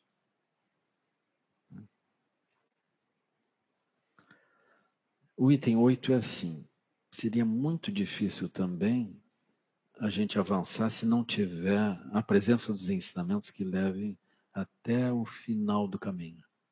Se não tiver isso, a gente cumpre um pedaço, mas falta a continuidade. Né? Assim, então a gente precisa dos ensinamentos que levem até o final. Assim. E é muito raro, muito precioso que a gente também siga sendo abençoado e beneficiado pelos Budas. Né? A gente está agora com essa disponibilidade dos ensinamentos todos os dias de, de, do John Limpa, né? Então, o professor Alan Wallace tem trazido constantemente. Esse ano ele vai é, completar, né? vai trazer os conselhos finais de, do John Limpa, que é uma parte maravilhosa, assim, né? onde ele fala da vida dele, o que, que ele viu, e dá também algumas indicações maravilhosas de como atingir realização e seguir no caminho. Então, do John Limpa, ele teve muitos alunos que atingiram o corpo de arco-íris também. Então isso é considerado uma realização final. Então do John Limpo ele manifesta isso. Ele nessa vida, nessa vida que ele manifestou, né? Ele já veio super pronto assim. Veio super pronto. Ele não teve nenhum mestre físico nessa vida. Ele já vinha pronto. Assim. É, então ele recebeu muitos ensinamentos visionários, ou seja, através de visões da mente, como através da própria meditação ele via as coisas. Né? Desde criança pequena, assim, ele estava amarrado, com o pé amarrado na mesa que a mãe saía, deixava ele. Vocês veem, não tinha conselho tutelar, não tinha telefone, não tinha nada. Aí ficou, ficava assim, numa situação, mesmo sendo um mestre, né? Provavelmente a mãe dele teria sido uma esposa numa outra vida. Assim. Então, enfim, conseguiu prender o pé dele na mesa da cozinha. Aí conseguiu essa. Mas tudo bem, ele ficou por ali, mas a mente dele era livre, né? E aí o que, que acontecia quando a mãe saía? As taquines todas vinham. Isso era outra coisa de outras vidas, assim, também. Aí elas davam ensinamento para ele, aquilo tudo. Então, esse foi um processo, assim, da vida dele, né? Não adiantou prender ele pelo pé. É maravilhoso que a gente tem essa, essa transmissão, né? Então, uh, do John Limpa, ele vai ressurgir como do John Rinpoche, nesse tempo de agora, que foi o mestre do Dalai Lama atual, 14 foi mestre Chag do Rinpoche, que é o meu mestre, foi mestre de Gyatro Rinpoche, que é o mestre do professor Alan Wallace. Aí também tem Aí o Tiago do Rinpoche tinha uma predileção por do John Limpa. Né? Eu fico feliz que a gente está estudando isso, está meditando bem nessa linha como o Tiago do Rinpoche também fazia. Né? E o Tiago do Rinpoche, junto com outros praticantes do Gompa, outros lamas também, ele traduziu alguns textos essenciais assim de, do John Limpa. Eu fico super feliz que a gente está... Tiago do Rinpoche faleceu em 2000 2, né? nós estamos em 2016, nós somos 14 anos depois, mas isso não está morto, isso está vivo, está super vivo e segue assim. Né? Acho que o Imposto, onde tiver, ele sorriria, ia sorrir né? para isso. Né? E uh, também uh, tem algumas conexões super importantes com Digme Limpa, que não é do John Limpa, mas é Digme Limpa, né? que dá um tipo de ensinamento maravilhoso uh, Digme Limpo ele surge nesse tempo como Diogo Tintsin Rinpoche. E, que ele teve esse aluno que é o Mathieu Ricardo, né, que tirou aquelas fotos maravilhosas, né? E, e, e, também é um lama renomado, ele era um cientista, hoje ele é um lama. Assim, né? Então, o Mathieu Ricardo uh, é uma figura super conhecida, eu acho que é a pessoa que melhor representa hoje essa continuidade de Diogo Tintse, né? E Diogo Tintse, ele também foi mestre de Sua Santidade Dalai Lama, foi mestre de Tiago do Rinpoche, mestre de, de Gyatro Rinpoche. Então, de algum modo, nós também seguimos rece recebendo essas bênçãos nessa conexão. Assim, né? É muito bonito. Eu aspiro que a gente tenha essa capacidade, especialmente no centro de estudos e retiros, né? A gente poder aprofundar e tornar vivo todos os detalhes desses ensinamentos. Eu acho difícil, por exemplo, na nossa vida como vocês, assim, nesse momento, né? Eu acho difícil, porque a gente precisaria ter uma dedicação, a gente precisaria ter tempo para poder eh, meditar dia após dia, contemplar isso. Senão a gente não consegue. Mas vocês podem fazer a prática da vida cotidiana, essa é uma grande prática.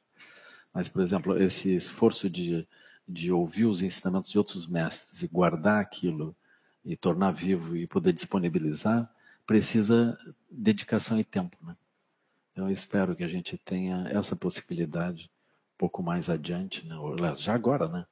Que entre vocês surjam sempre aqueles que podem fazer, eh, podem criar os JEBs, ajudar nos SEBs, se tornar facilitadores, depois se tornar tutores, entrar em retiros maiores, né, e, e compor esses grupos que estão em retiro aberto, fechado, semiaberto, que onde nós vamos uh, recebendo as bênçãos. O Centro de Estudos e Retiros é como se fosse uma antena cósmica para receber as bênçãos e depois poder redistribuir.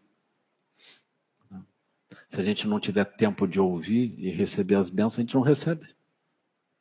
Mas não adianta também ir para lá ficar assim se a minha mente está.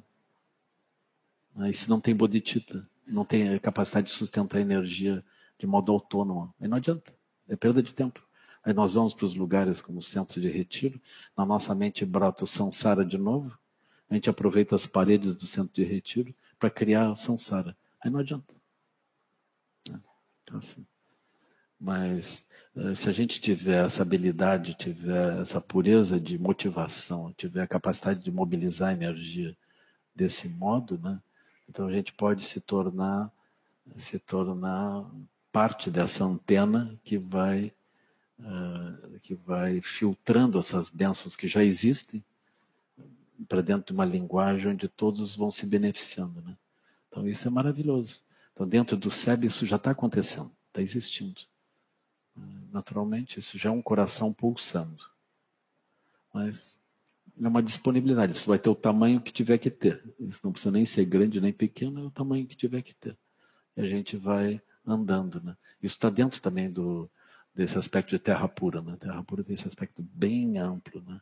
Aí nós estamos também cuidando das crianças, cuidando das mulheres grávidas, das famílias como forem, aquilo vem vindo, né?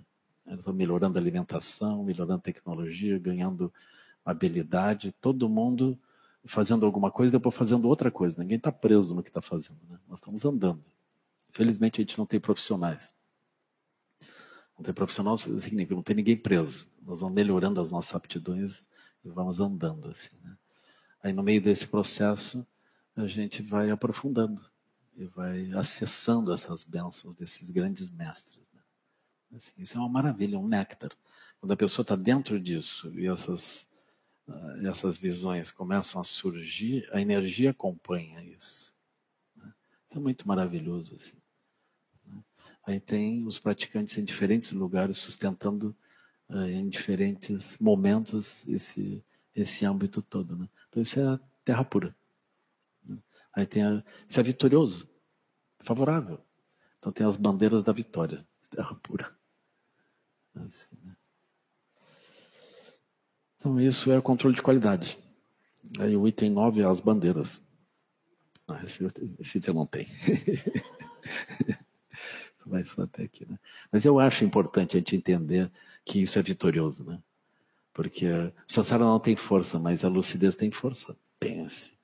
A lucidez ela não, não é derrubada pelos gráficos, pela, pelos nossos corpos, pelas nossas coisas, ela não é derrubada.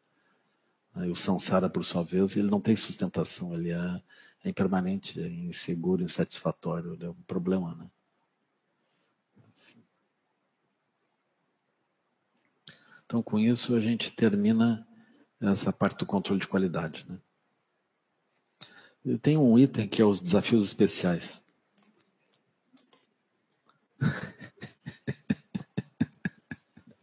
que por enquanto só tem um subitem, por enquanto.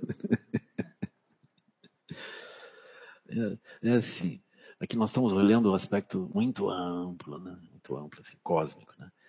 Mas nós temos um desafio que a gente não tem olhado, porque eu tenho procurado escapar disso, na verdade, né?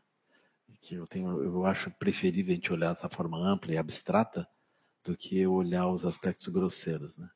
Mas num certo momento uh, nós vamos olhar os aspectos grosseiros também. Mas é preferível olhar isso em retiro, sabe? Os aspectos grosseiros, eles brotam, por exemplo, quando a gente senta em meditação, né? Aí dói aqui, dói ali. Aí nós vamos, quando a gente começar a olhar para dentro do corpo, a gente vai encontrar muitas inteligências.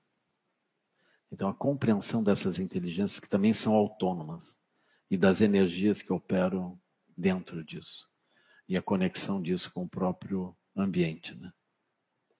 Então, essa interdependência é super importante. Né? Então, tem, eh, tem a inteligência associada aos órgãos, às células, as nossas diferentes disposições para fazer isso ou fazer aquilo. Né?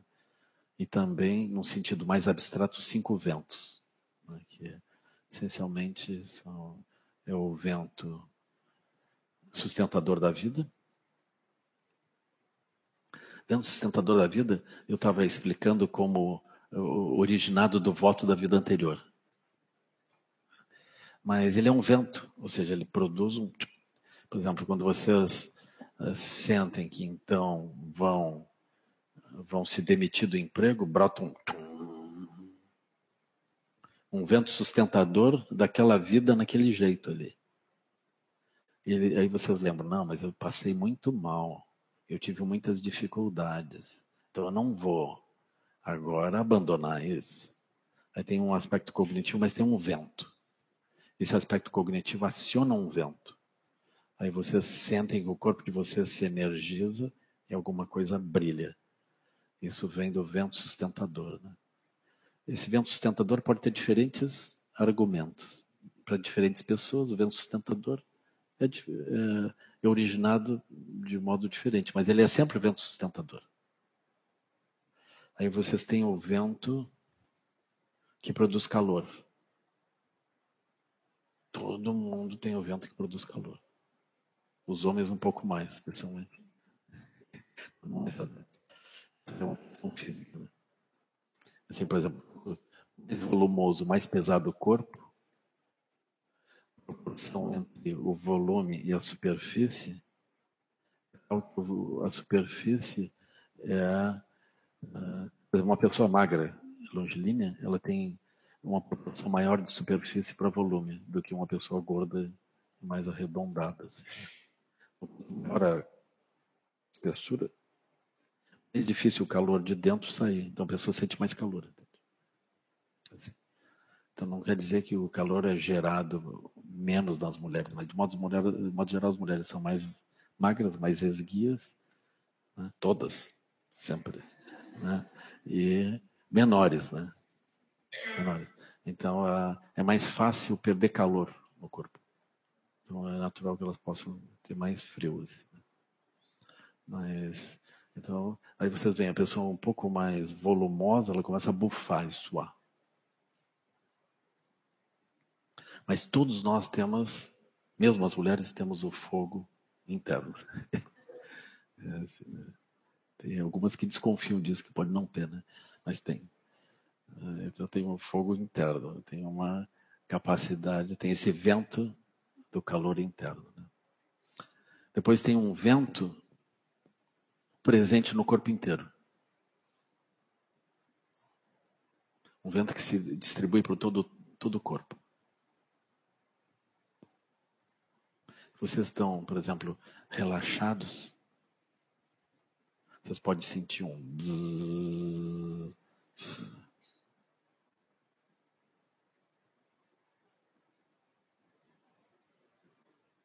Pode sentir uma energia cada pedaço do corpo. Aí tem um vento ascendente, que dá dor de cabeça. Se ele intensificar muito, aumenta a pressão. Tem um vento descendente que baixa a pressão e facilita todo o processo de, por exemplo, o processo de acionamento dos intestinos, bexiga. E também o nascimento dos bebês, vento descendente. Né? Ele também ele acalma. Se vocês estão muito excitados, o vento ascendente está muito intenso. Levanta a pressão. Se vocês quiserem baixar a pressão, diminuir a excitação, visualize o vento descendente. Aí ele desce. Então tem cinco ventos. Então, interessante observar isso, sabe? Observar significa o quê? Vocês localizam o vento, vocês vão terminar vendo ele inseparável de Dharmata. Ou seja, da natureza livre. Vocês estão natureza livre, da natureza livre. E os ventos não são independentes, eles não, eles se movem karmicamente. Mas se vocês olharem para esses ventos, vocês estão parados dentro depois de praticar os oito pontos do Prajnaparamita, observar as energias e localizar a, a, a natureza Vajra, vocês estão num lugar parado.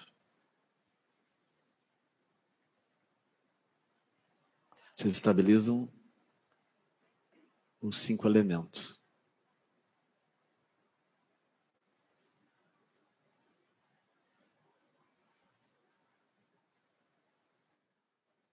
esses ventos. Pode movimentar esses ventos nas várias direções. Os ventos são infinitos. Se quiser criar um vento, posso. Mas tem esses cinco ventos, que é uma forma de observar como que a nossa vida opera. Então tem esse aspecto sutil, né?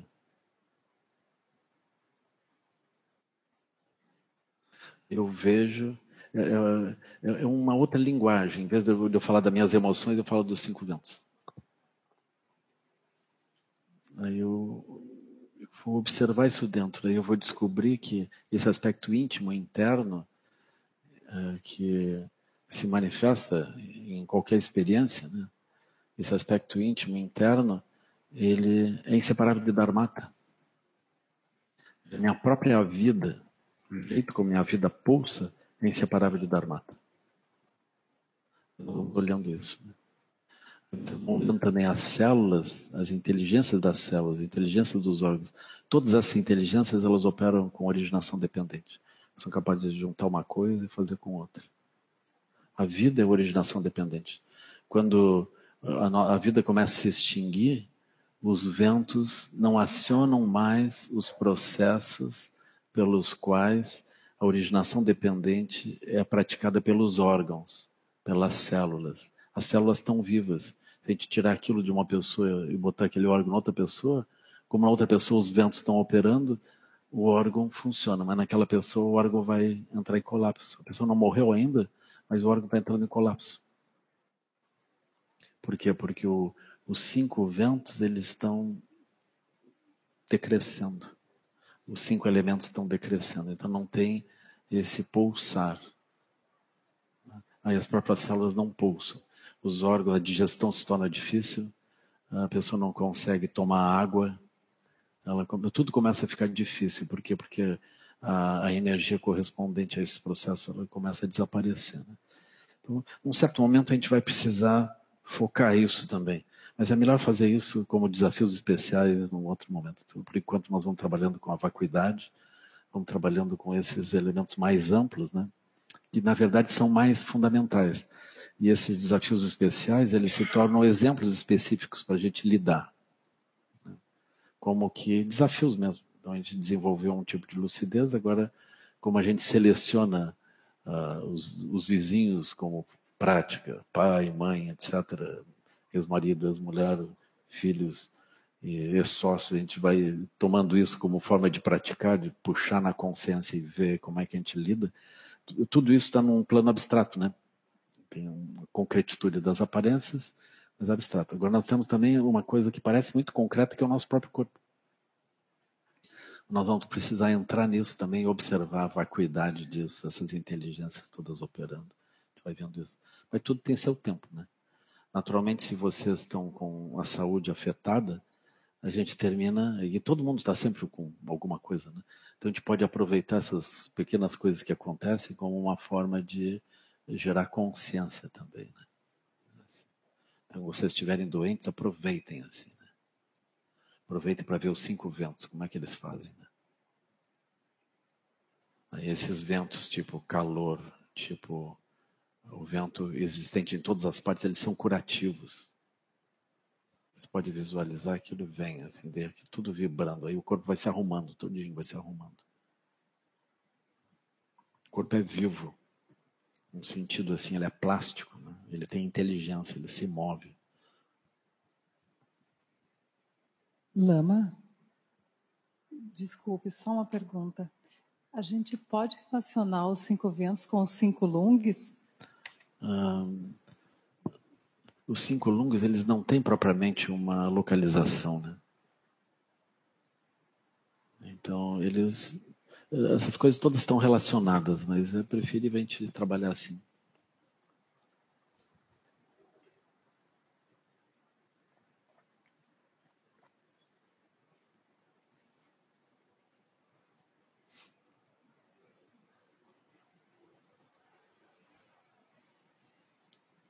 Então eu vou deixar um tempo agora no final para alguma pergunta que vocês tenham, né? É quase meio-dia. Por favor.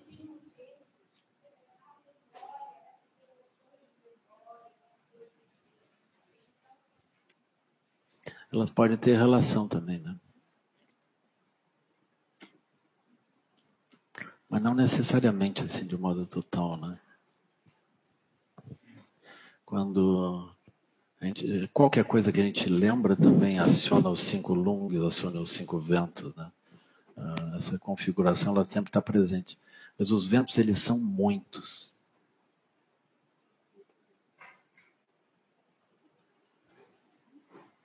Vamos ser uma cartografia dos ventos, é alguma coisa enorme assim.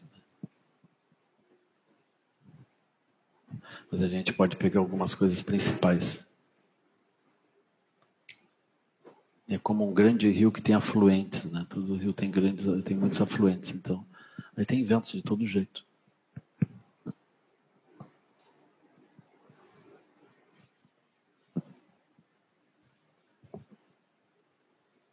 Yo quería preguntar, la, la, descripción que hizo recién sobre la observación en el cuerpo, en la meditación, es muy similar al vipassana, ¿no? En la tradición Theravada.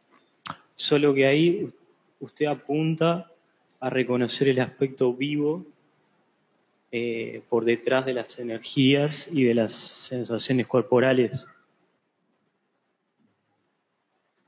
Mm. Então, Vipassana é super profunda.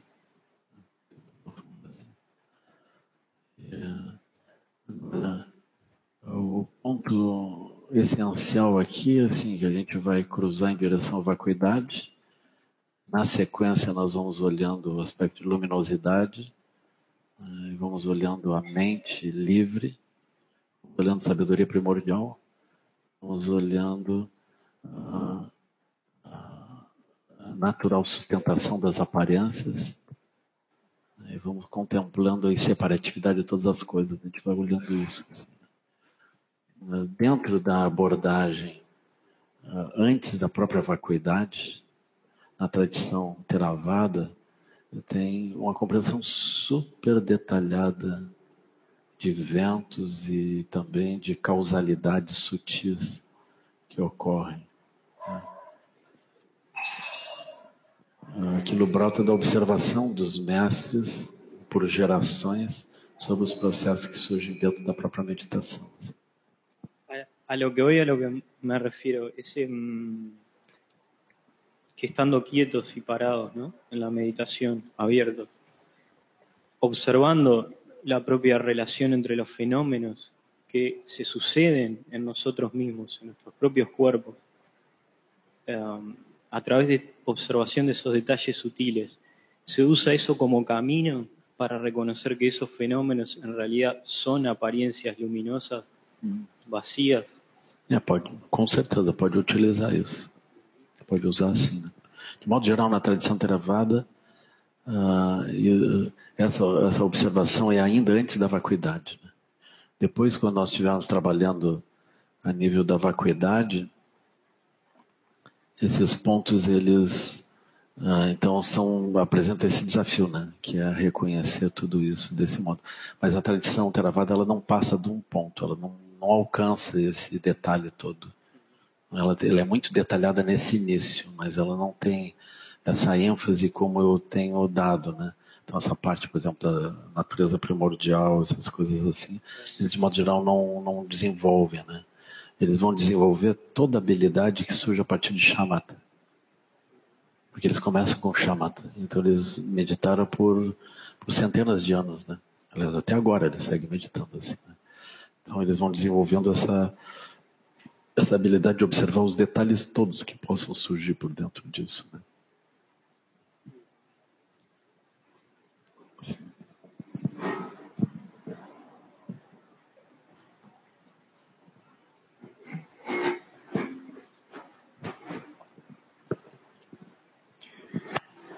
Bom dia. Bom dia.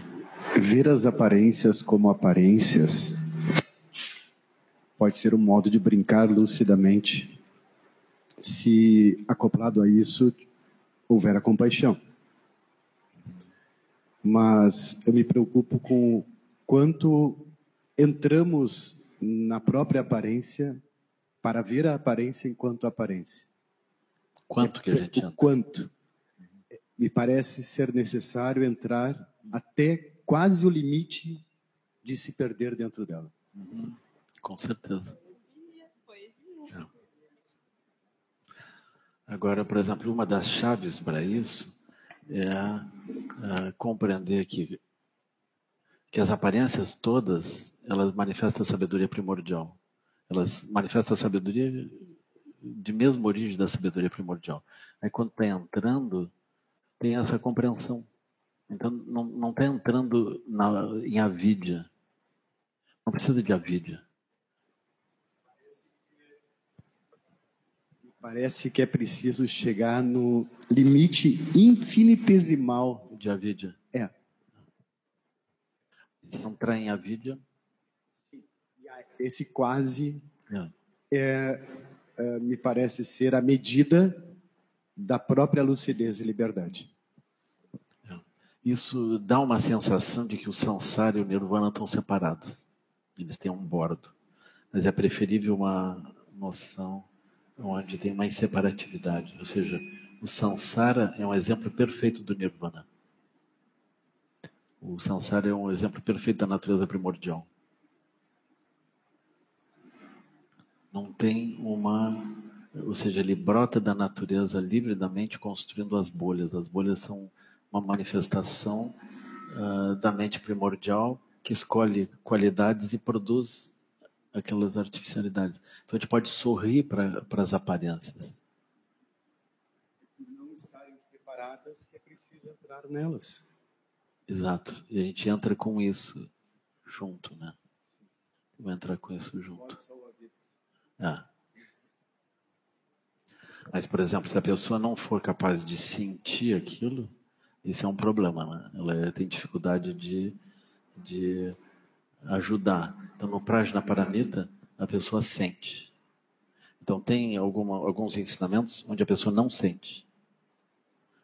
Assim, esses ensinamentos, eles são, eles são, uh, eles distinguem o Prajna Paramita. Eles dizem, no Prajna Paramita, os ventos se movem. Por exemplo, na abordagem Mahayana, os ventos se movem. Em numa outra abordagem, os ventos não se movem. Então, quando tem bodhicitta, os ventos se movem. Mas eu posso ter lucidez onde o vento não se move. E que é mais ou menos assim: a gente entra na bolha, mas o vento não se move dentro da bolha. O vento nosso não se move. Mas tem um processo no qual, quando eu entro na bolha, ainda que eu tenha lucidez, o vento se move. Eu acho melhor deixar o vento se mover. Seria assim. Né?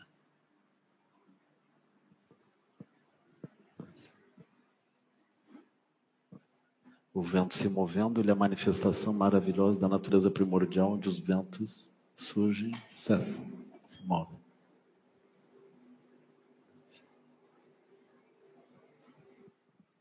Lama, aqui.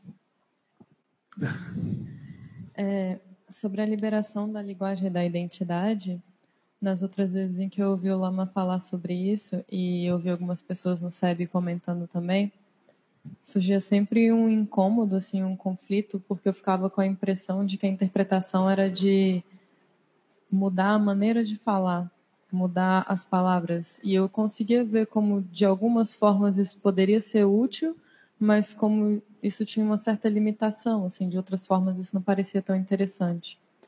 E ouvindo hoje o Lama falar, o que veio foi que a, própria identidade em si seria uma linguagem, seria uma é. coisa operativa, e que esse seria o foco. Isso pode é. aparecer na maneira de é. falar. É isso. É isso. Mas aí vê bem assim, por exemplo, as palavras que a gente usa são o aspecto grosseiro. O aspecto sutil que importa.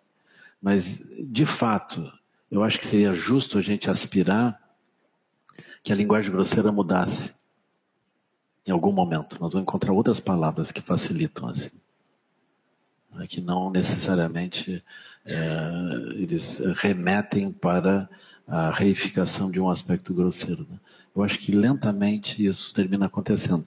Mas para poder fazer esse curso, a gente primeiro precisa fazer a transformação sutil. Né? Quando no nível sutil isso acontece, no nível grosseiro termina acontecendo, a gente termina encontrando as palavras. Né? Assim. Mas se a gente fizer uma artificialidade, aí aquilo fica estranho também. Aí aquilo fica com problema. Assim.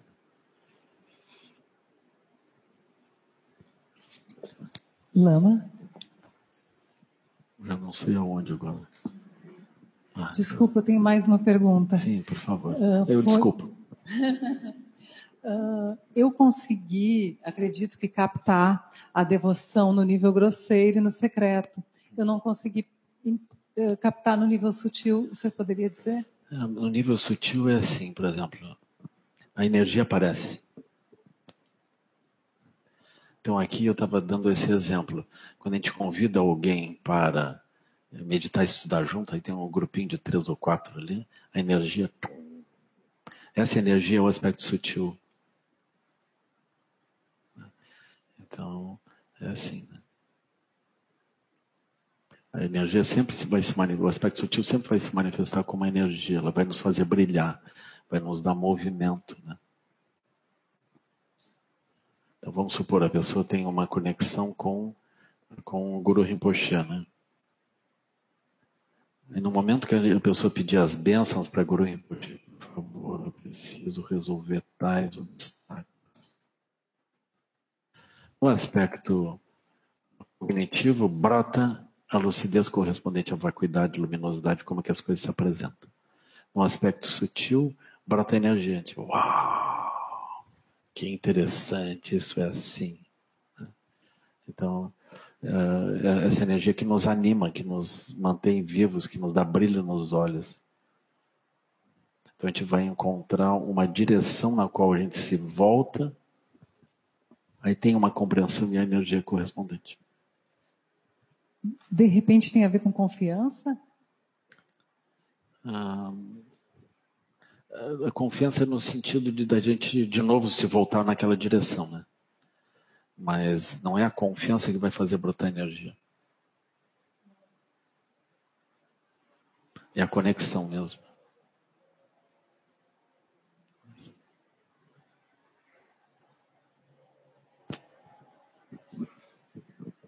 Lama, pegando o gancho aqui, pegando o gancho dela, dela com relação à energia sutil e a palavra, como que seria um exemplo para conseguir visualizar a questão da, desse aspecto sutil na palavra, se reportando talvez a outras pessoas? Como que a gente consegue fazer esse casamento? O aspecto sutil na palavra está sempre ligado ao movimento de energia também. As palavras, todas elas, elas, dependendo do que a pessoa diz, o movimento de energia é imediato, né? É bonito de ver. Senão, a, a palavra mesmo ela não tem nenhum poder se não, se não movimentar a energia.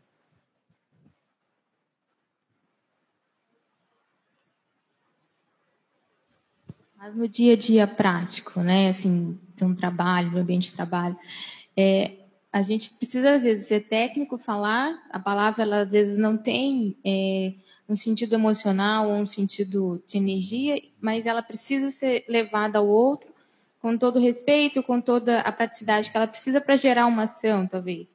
Então, para ligar isso no dia a dia prático entre a energia e essa palavra, é, ainda para mim é bem desconexo, né? Como que eu poderia trabalhar isso? Mas é totalmente conectado. É difícil, né? É difícil fazer isso acontecer, mas a pessoa tem uma habilidade. Todo mundo vai desenvolver uma habilidade de fazer, assim, por exemplo, com as crianças, né? Então agora você pare isso e nós vamos tomar banho. Tem as palavras, né? Se as palavras não tiverem energia, não vai acontecer. É assim. E aí, como é que nós resolvemos isso? Vamos parar isso e vamos tomar banho, entendeu? Aí pode ser que aquilo não resolva. Se você não tomar banho agora, aquilo vai, as palavras vão mudando. Esse não é um bom jeito, a gente vai ter que descobrir um outro jeito. Mas tem, sempre tem um jeito.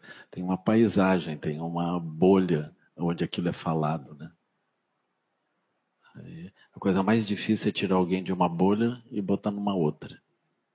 Por quê? Porque a pessoa está dentro de uma bolha, a energia está fluindo. Aquilo nem é bom nem é ruim, mas a energia está fluindo. Então a pessoa tem uma fixação ali.